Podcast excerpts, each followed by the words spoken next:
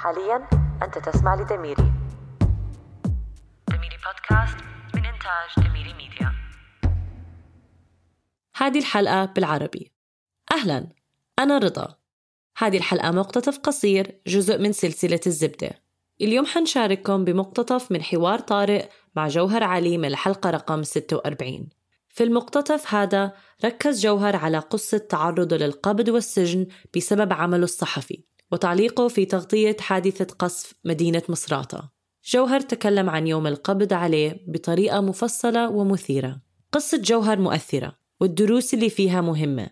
بودكاست حقاني من إنتاج دميري ومنظمة محامون من أجل العدالة خصص الموسم الثاني للتركيز على الأحداث اللي مر بها جوهر لمحاولة فهمها من الناحية القانونية. أنا متحمسة. أنتوا جاهزين؟ قبل ما نبدأ ياريت تبعت رسالة فيها رابط الحلقة لشخص حابب يسمعها معك أو لوحده. هذا بيساعد كتير على وصول دميري لناس ممكن يصبحوا مستمعين زيك. يلا نبدأ. ما حدث وتسبب لي في الخروج من ليبيا في, في الوقت الحالي؟ يعني ما أجبرني على الخروج من ليبيا. كانت حادثة أسميها حادثة مصراتة بالنسبة لي على الصعيد الشخصي بتاريخ التاسع عشر من نوفمبر لعام 2019 ذاك التاريخ المشؤوم تعرضت فيه آه، لحادثة خطف وتعذيب و... وتشهير آه، بأبشع الطرق.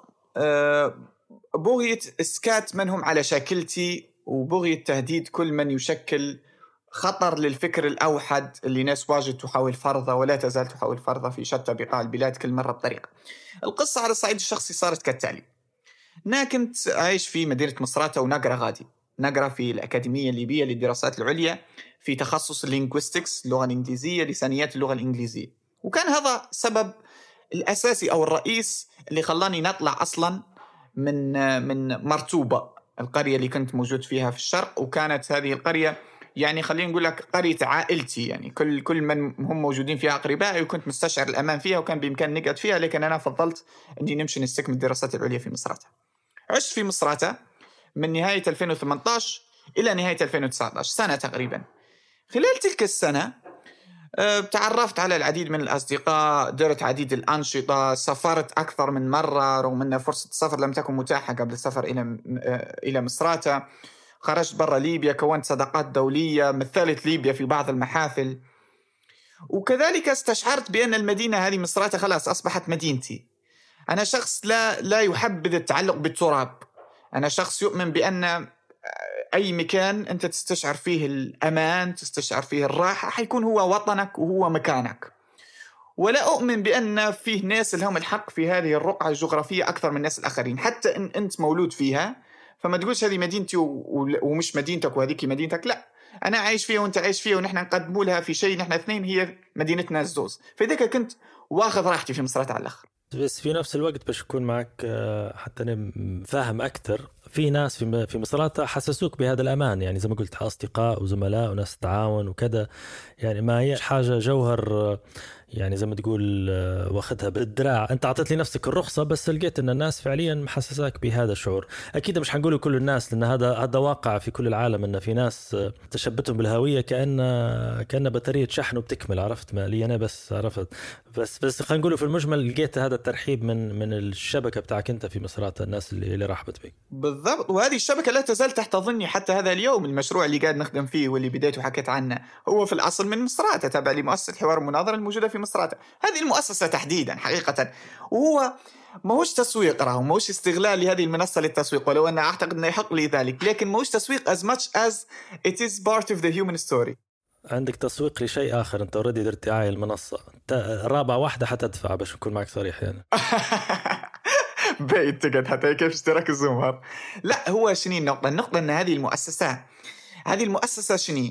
مؤسسة حوار مناظرة. هذه مؤسسة تقدم فن فن المناظرة وتقدم فيه لعامة الناس وتعرف فيهم عليه. الفن هذا تحديدا أنا كان عندي به شغف من 2014 تقريبا ونبحث عنه عن طريق الإنترنت. فكانت فرصة لي في وجودي في مصراتة أني نمشي ونتعلم الفن هذا عن طريق المؤسسة هذه.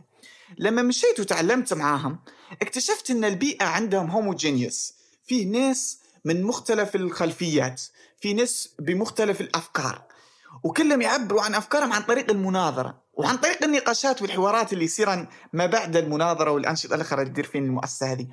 فلقيت في المؤسسة هذه البيئة الحاضنة. زيد على ذلك إنها كانت بوابة لي للتعرف على المجتمع المصراتي أو المجتمع الشبابي المصراتي الناشط. تقريبا أغلب الشباب يعني خلينا نقول لك نسبة تقريبية 80% إلى 85% من الشباب الناشط والفاعل في مدينة مصراتة مر في فترة من الفترات على المؤسسة رغم أنها مش مش طاعنة في القدم 2014 تم تأسيسها أنا في كلمة باش ما تريحش مني آه، ترجمة ما بدش تطلع على طول درت لها سيرش هوموجينوس اللي هي متجانس يعني قصدك فيه يعني بالواحد يشرحها فيها شنو في متناسق مع بعضها بالضبط. فيها تعددية فيها ثقافات مختلفة لكن كلها خالقة المزيج اللطيف اللي يخليك يعني تشوف إن الاختلاف آه، شيء لطيف وشيء محبب. That's why I found myself there. لقيت نفسي في البيئة اللي مفروض نكون فيها. وعن طريق هالمؤسسة قدرت إني نخترق المجتمع المصراتي بالطريقة الحلوة اللي تخليني نتعرف على الناس.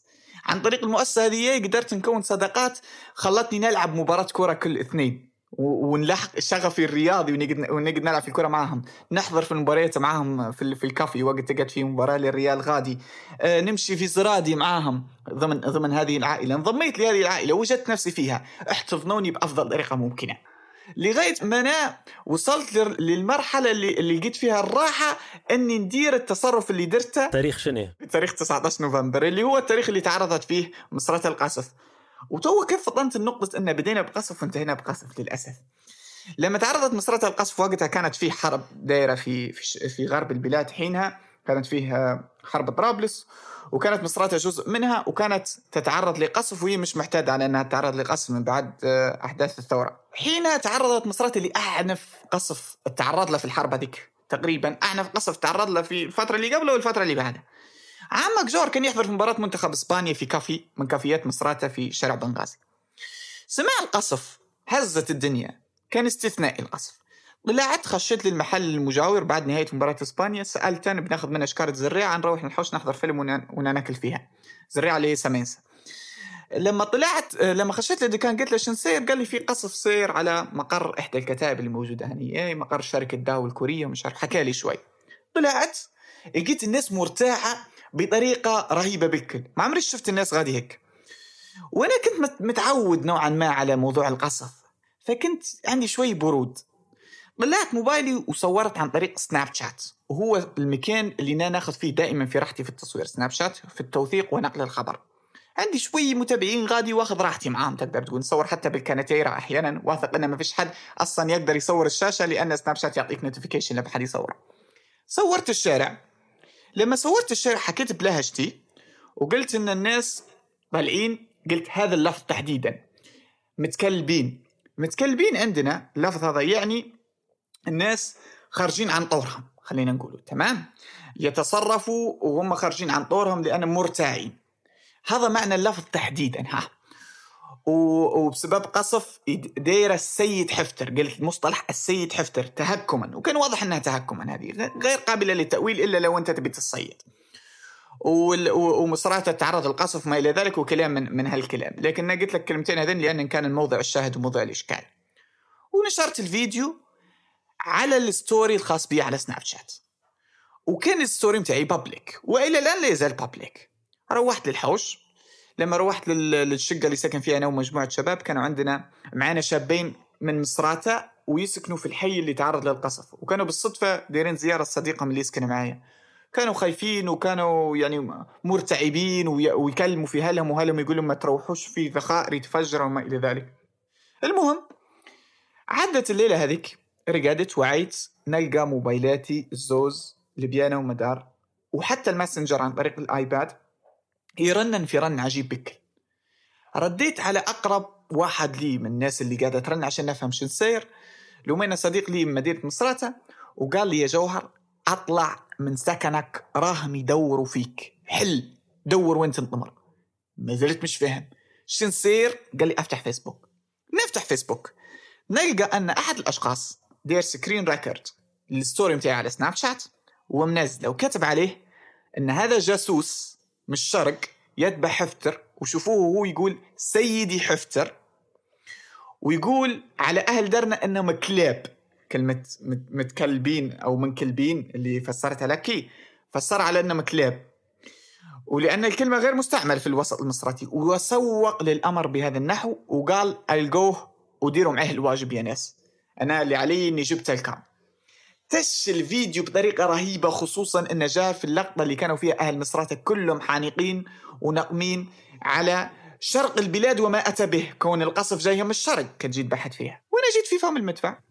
وانت وثقت event اللي هي مريرة على على أي حد في أي منطقة وفي نفس الوقت. لما تبدأ في لحظة الفوران تبي حل والحل آه، زي ما تقول الشخص هذا بتأليفه وتأويله للقصة أعطاهم إن الحل عندكم في داخل مصراتة يعني صح؟ بالضبط. اعطاهم أعطاهم فريسة يقدروا ينفسوا فيها عن غضبهم. ف... فما تخيلش مقدار الصفحات اللي خذت الفيديو وقعدت تنشر فيه. بنفس الصيغة والبعض طبعا يزيد في بهارات أخرى يزيد في بهارات أخرى يزيد في بهارات أخرى. وكان الأمر منتشر بطريقة لا يمكن السيطرة عليها. كلمت صاحب لي وقلت له نبي نطلع من هنا لعند نشوف الموضوع وين. جاء بالفعل خضاني وكان شجاع. طلعنا مع بعضنا كلمة شخص من غرفة العمليات الأمنية المشتركة مصراتة وقال له لقيتك تدافع عن الشاب هذه في التعليقات على فيسبوك معناته أنت تعرف وين يسكن. وأنا كنت جنبه قال له لا والله كان يسكن في سكن وتو ندلك عليه دل على سكني الاولي لكن في الوقت الحالي مش عارف وين يسكن. عدوا للسكن في غضون دقيقتين رن عليه من جديد قال له مشينا له وقال له محول المكان هذا له أربع شهور وين يسكن تو؟ قال له صاحبي والله ما عارف. قال له جيب لي لأن لو ما جبتش انت الأمر حيسبب لك إشكال لأنك قاعد تدافع عليه. صاحبي بحث فيه وقال لي أسمع المكان اللي أنت ساكن فيه واللي أنا خذيتك منه بسيارتي في كاميرات مراقبة وسيرهم عارفيننا لما يشوفوك ركبت معي في السيارة وطلعت عن طريق كاميرات المراقبه حيشوفوا اني نام متستر عليك وح... الامر حيسبب لي حتى أنا. وأنت حاليا شبه الكل يبحث عنك. صيع ميليشيات مسلحة جهات أمنية. الأهالي الناس أنفسهم الكل يبحث عنك في مدينة مصراتة في الوقت الحالي. أفضل حل هو أنك تسلم نفسك لمديريه الأمن في مصراتة عشان على الأقل تكفل بحمايتك وتكون جهة تابعة للدولة. لحظتها كان موقف عصيب بالحق موقف عصيب جدا. هذا هو. كنت معاكم رضا. تقدر تسمع الدردشة الكاملة مع جوهر علي في حلقة رقم 46 نتلاقى الأسبوع الجاي. قبل ما نخليك تمشي عندي إعلان إحنا كفريق دميري متحمسين نشاركك فيه. عندنا فيديوهات على يوتيوب. yes كل الحلقات يلي سمعتها حتنزل على يوتيوب كل يوم أحد وثلاثاء الساعة 5 GMT. دعمك مهم إلنا. ما عليك إلا إنك تمشي وتتفرج. لو عجبك اترك تعليق أو like وإعمل share لأصدقائك. الرابط في وصف الحلقة. أو اعمل بحث عن دميري بودكاست على يوتيوب. نتلاقى الأسبوع الجاي. دميري بودكاست من إنتاج دميري